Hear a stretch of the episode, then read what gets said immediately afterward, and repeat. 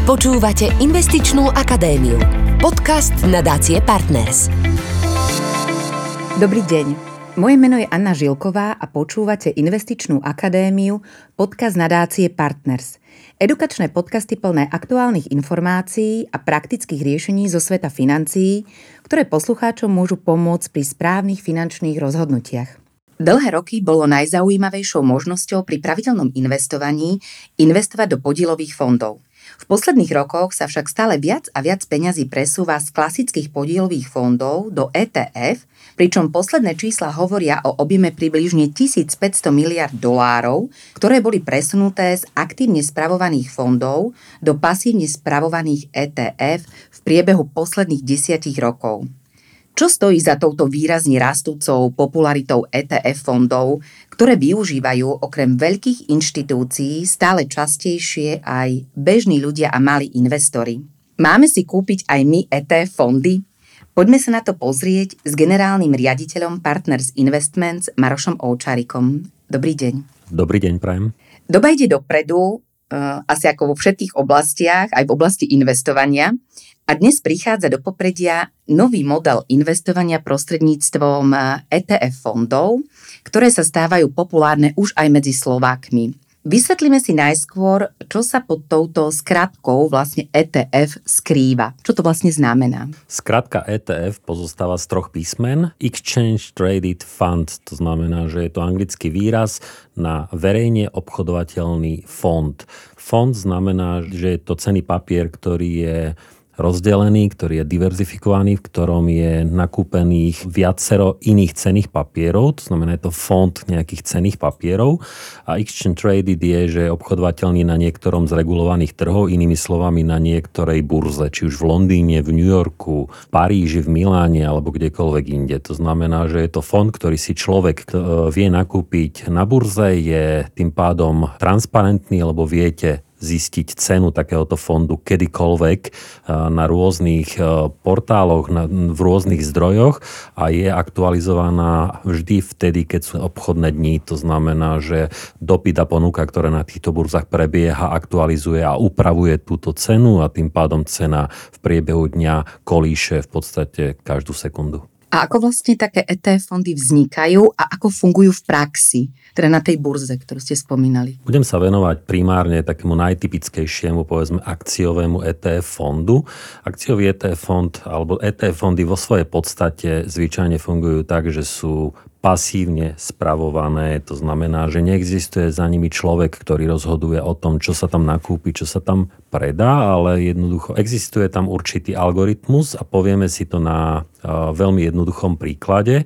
Máme napríklad americký akciový trh, čo je najväčší akciový trh na celom svete a jeden z ukazovateľov toho, ako sa vyvíja celý americký akciový trh je tzv. index S&P 500. Index S&P 500 v sebe zahrňa 500 najväčších najväčších amerických spoločností, každú spoločnosť presne takú, ako má váhu v tom koši akcií a Vývoj týchto akcií sleduje index, ktorý presne v týchto pomeroch zahrňa v sebe tých 500 najväčších spoločností a je to index S&P 500.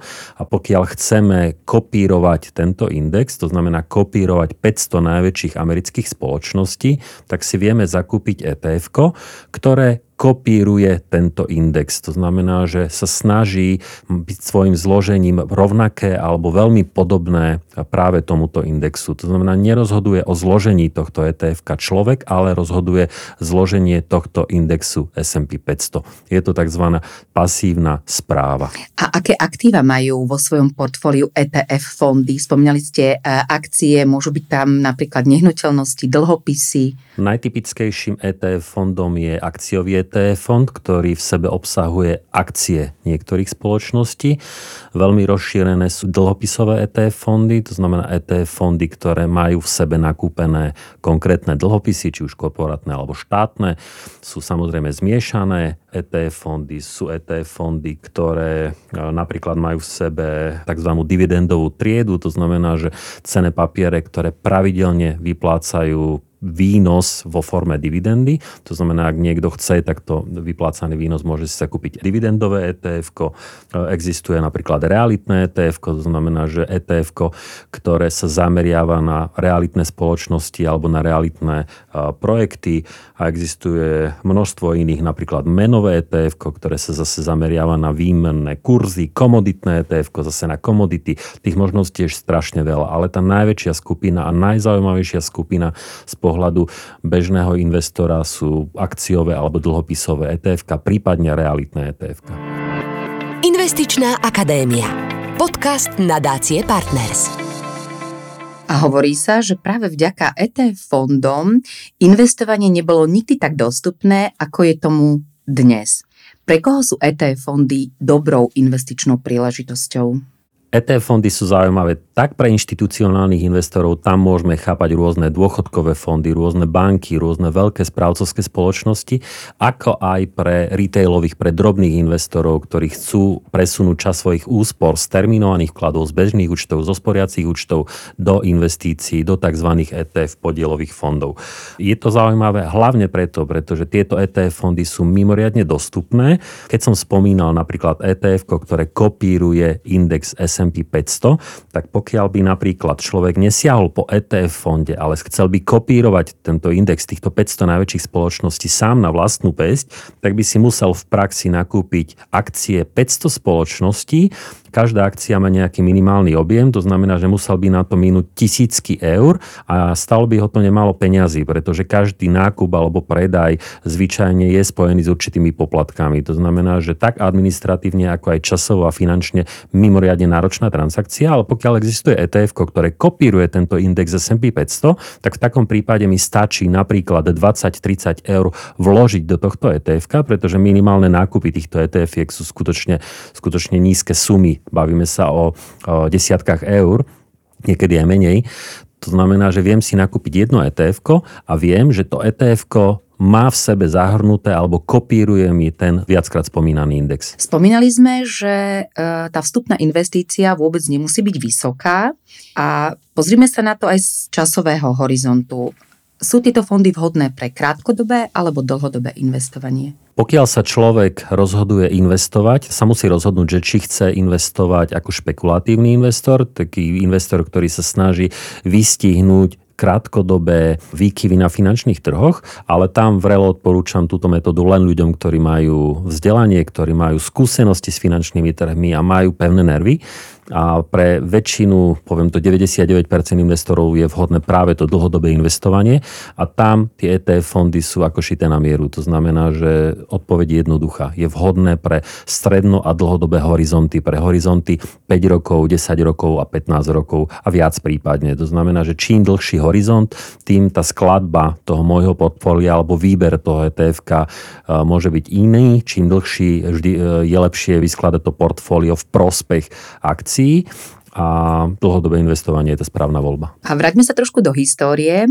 ETF fondy sa prvýkrát objavili na americkej burze ešte v roku 1993, no popularitu dosiahli o 10 rokov neskôr. A dnes sú už trendom v rámci kolektívneho investovania a vytláčajú aj známe podielové fondy. Aký je taký zásadný rozdiel medzi podielovým fondom a ETF fondom? Podielový fond je fond, ktorý je aktívne spravovaný, to znamená, že má svojho tzv. portfólio manažéra. Je to expert, špičkový odborník na sledovanie, vývoj, analýzu finančných trhov a, a ten konkrétny portfólio manažer rozhoduje o tom, aké cené papiere a kedy sa tam nakúpia a kedy sa odpredajú. To znamená, že snaží sa čítať finančné trhy a snaží sa robiť investičné rozhodnutia v prospech investorov tak, aby, aby to zhodnotenie bolo čo najvyššie.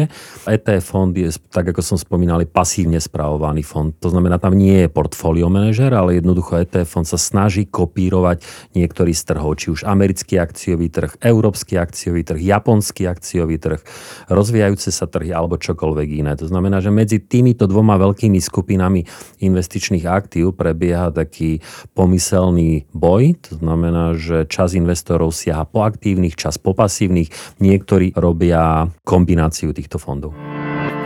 Investičná akadémia. Podcast nadácie Partners. A základnou otázkou asi každého investora je, aký výnos mi investícia prinesie a pri akom riziku. Môžeme si aj konkrétne demonstrovať výnosy z ETF fondov a z podielových fondov napríklad za obdobie posledných rokov. Čo asi každého z nás zaujíma, prekonali ETF fondy výnosy podielových fondov? Začnem od konca. Existuje veľmi zaujímavá štatistika spoločnosti S&P, ktorá sleduje, ako sa darí klasickým podielovým fondom dosahovať svoje ciele, ktoré si stanovujú. A tie ciele sú tak odborne nazvané svoje benchmarky. Poviem to na príklade.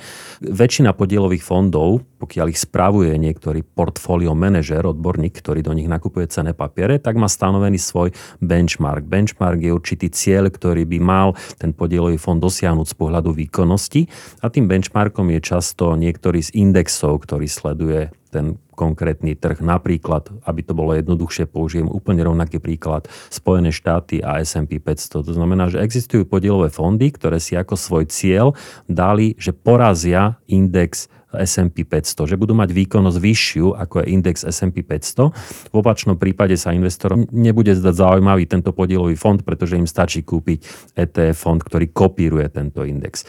To znamená, že podľa tejto štatistiky spomínanej na 15-ročnom horizonte, hovorím o dlhých investíciách, 91% klasicky aktívne spravovaných podielových fondov neporazilo svoj vlastný benchmark a len zhruba 8% 8, skoro 9% porazilo tento benchmark. To znamená, že na dlhodobých horizontoch aktívne spravované fondy, nie všetky, ale väčšina nedokáže poraziť svoj vlastný benchmark. Stále tam je tých 8-9% fondov, ktoré to dokážu, len e, vždy sa to veľmi ťažko predvída do budúcnosti. Do minulosti je to veľmi ľahko vyhodnotiť, pretože tie výkonnosti sú, sú jasné, vieme si to v Exceli zoradiť a máme to, ale do budúcnosti e, je to veľmi ťažké a preto je z tohto pohľadu a z môjho pohľadu jednoduchšie voliť pasívne spravované ETF fondy, pretože tá prav pravdepodobnosť je zjednodušene povedané 91% na, že zvolím správny prístup. Rozprávali sme sa o výnosnosti. Možno by bolo zaujímavé pozrieť sa aj na ETF fondy z pohľadu diverzifikácie.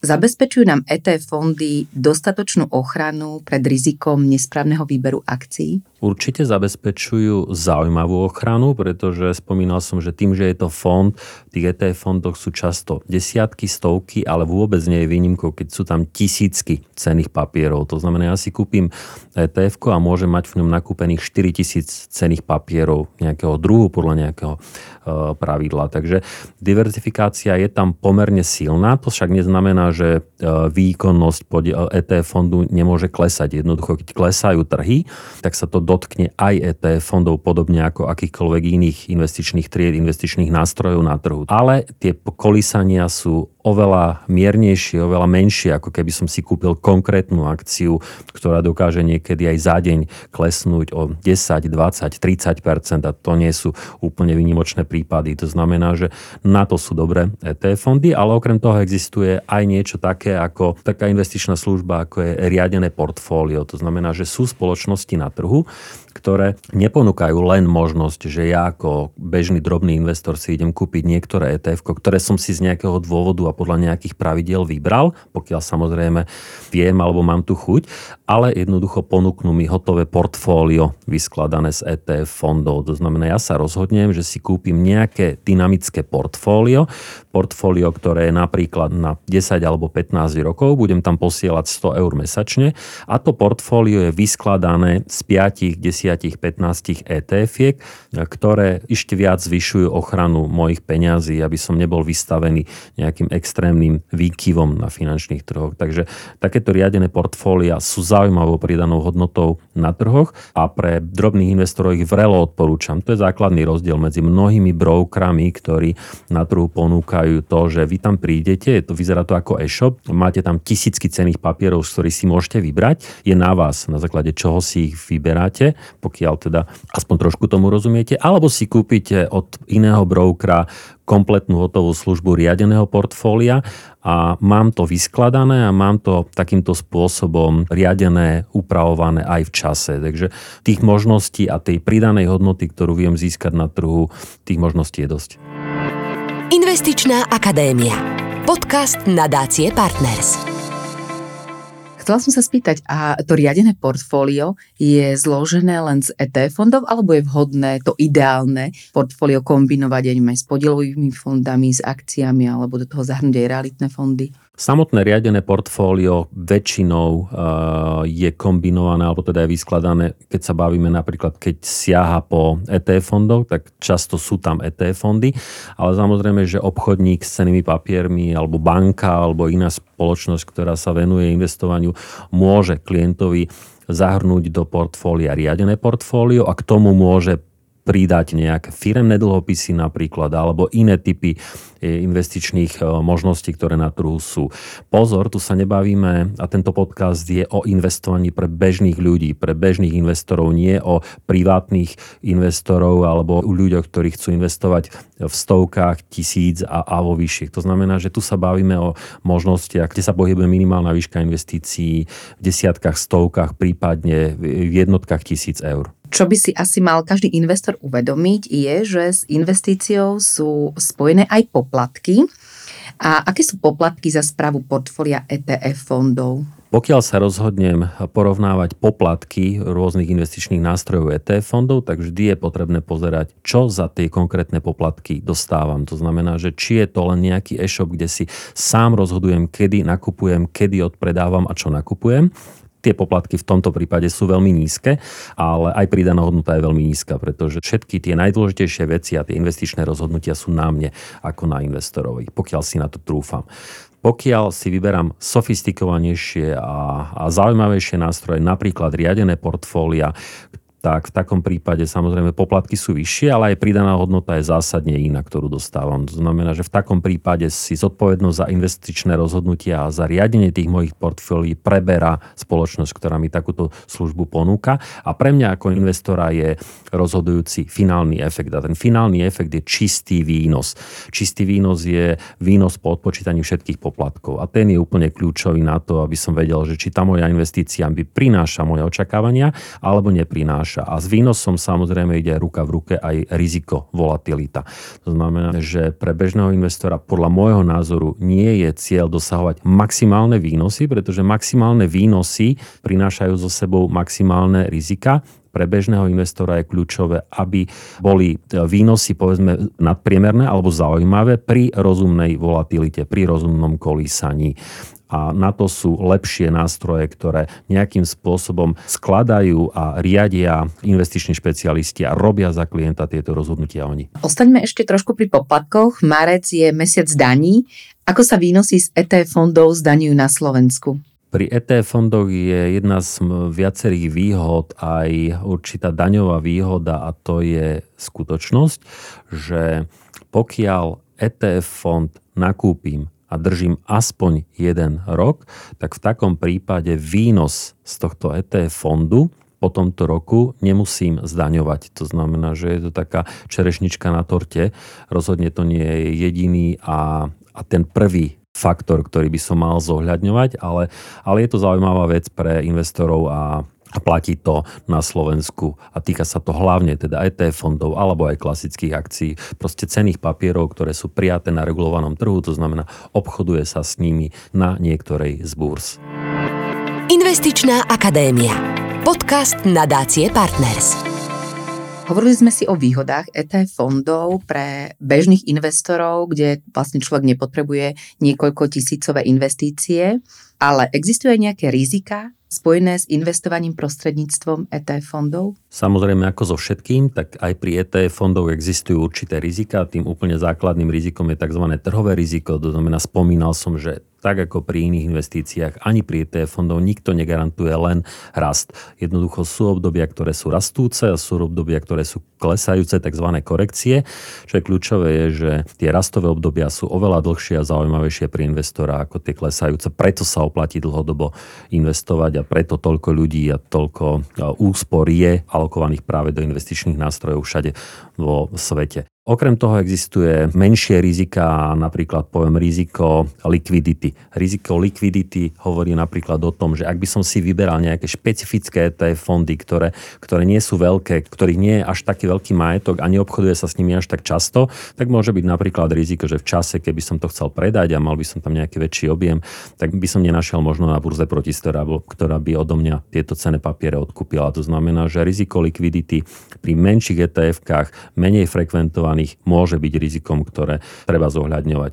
S rizikom likvidity, pokiaľ sa neobchodujú veľké objemy cených papierov, ide ruka v ruke aj tzv.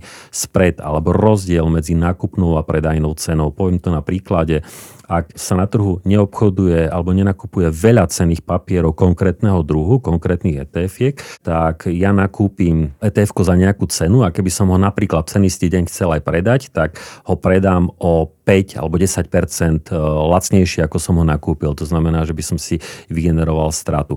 Samozrejme, že nenakupujem preto, aby som v ten istý deň predal, ale je to pekná ukážka toho, že spredy, rozdiely medzi nákupnou cenou a predajnou cenou by mali byť tiež faktorom, ktoré treba zohľadňovať pri výbere ETF fondu. Alebo napríklad existuje parameter, ktorý sa volá tzv. tracking error.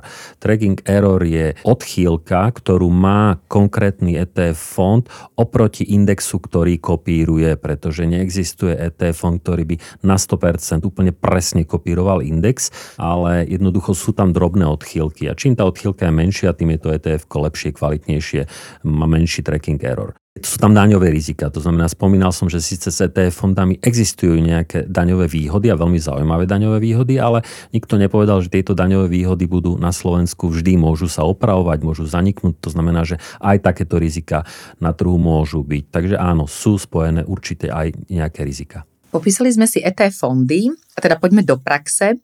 Ako ja ako bežný investor môžem investovať do ETF fondov? Mám si nájsť spoločnosť, ktorá sa špecializuje na investovanie do fondov, keďže kľúčom, ako ste aj vyspomínali, k úspešnej realizácii takýchto investícií je zrejme výber tých vhodných ETF fondov. Pri výbere by som zohľadňoval pridanú hodnotu, ktorú dostanem. To znamená, že mám na trhu spoločnosti, ktoré majú hotové produkty, hotové portfólia vyskladané a okrem toho ponúkajú napríklad aj osobné poradenstvo. To znamená, že finančného sprostredkovateľa, ktorý príde, vysvetlí, všetko vyrieši a okrem toho, čo je veľmi zaujímavá vec, je, že takíto poradcovia často vedia upozorniť klienta na to, že sú na trhu nejaké poklesy, možno práve zaujímavé príležitosti na prívklady a tak ďalej.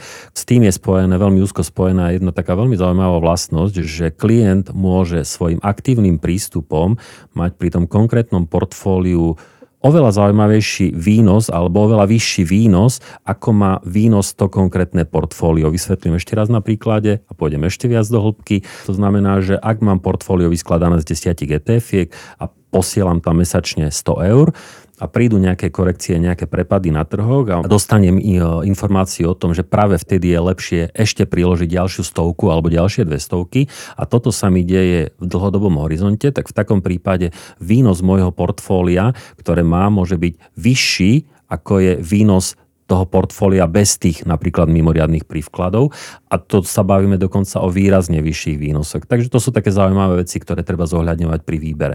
Alebo sa rozhodnem pre nejakú online platformu, kde si niečo vyberiem, či už samostatné etf alebo možno aj nejaké komplexnejšie produkty a spolieham sa, spolieham sa na to, že online predaj e, vyrieši moju finančnú situáciu. Samozrejme sú aj také možnosti. To sú faktory, ktoré rozhodne odporúčam zvažovať pri výbere. Investičná akadémia. Podcast nadácie Partners. Takže by sme sa mali spoľahnúť teda najmä na odborníkov, ale i napriek tomu väčšinou ľudia majú obavy z investovania a boja sa straty svojich peňazí. Sú ETF fondy bezpečné, ak sa to dá vôbec tak povedať, alebo akej kontrole podliehajú, aby sme ľudí upokojili?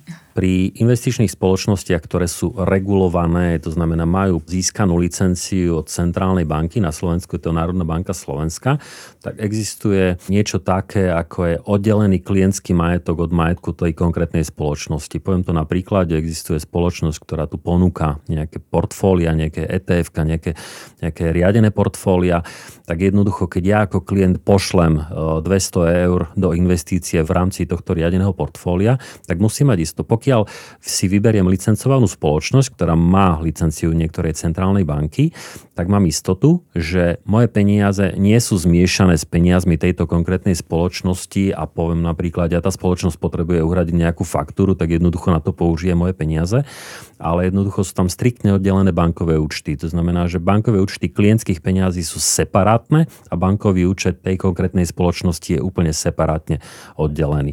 Na to je dobre napríklad vyberať takéto licencované spoločnosti. Pokiaľ by takáto spoločnosť zmiešala tieto peniaze alebo použila čas klientských peniazí na iný účel, ako je investovanie do cených papierov, na ktorých sa s klientom dohodla, tak hrozí, že by mohla prísť o licenciu. To znamená, sú to veľmi vážne veci a veľmi striktne kontrolované na Slovensku Národnú banku Slovenska. Takže to sú veci, ktoré aj takéto rizika môžu na trhu byť a jednoducho treba si, treba si na to dávať pozor. Čiže vždy si najskôr overiť teda tú spoločnosť. Môžeme si na záver zhrnúť najväčšie výhody ETF oproti iným investíciám a čo ich predurčuje k tomu, že získavajú tak na popularite? V prvom rade ETF fondy sú diverzifikované, to znamená, že kúpou jedného ETF fondu aj s nízkou sumou môže mať zainvestované svoje úspory, svoje peniaze v pomerne veľkom počte cených papierov v druhom rade, pokiaľ sa pozrieme na výnos, tak pravdepodobnosť toho, že ETF bude mať vyšší výnos ako napríklad e, klasický podielový fond je na dlhodobých horizontoch e, výrazne vyššia, tak z tohto pohľadu nám príde zaujímavé, alebo teda mne príde zaujímavé práve ETF fond. Ďalšia zaujímavá vlastnosť je likvidita, to znamená, ak sú vybraté ETF fondy dostatočne veľké, s dostatočným objemom obchodovaný, s dostatočným objemom, ktorý sa obchoduje denne na niektorej z z veľkých búrs, tak v takom prípade mám istotu, že si viem kedykoľvek nakúpiť, kedykoľvek odpredať a zároveň aj s nízkym spredom, tiež sme o tom hovorili. To znamená, že, že nestratím na nakupe a predaji veľa peňazí, to sú asi tie najzákladnejšie veci a čerešnička na torte je spomínaná daňová výhoda. Ďakujem pekne za rozhovor generálnemu riaditeľovi Partners Investments Marošovi Oučarikovi. Povedali sme si, čo stojí za výrazne rastúcou popularitou ETF fondov a veríme, že tieto výhody, ktoré ETF fondy investorom prinášajú, zúžitkujete aj vy pri vašom investovaní. V budúcej časti Investičnej akadémie sa bližšie pozrieme na tému dane a investovanie. Počúvali ste Investičnú akadémiu, podcast nadácie Partners. Tešíme sa na vás aj na budúce.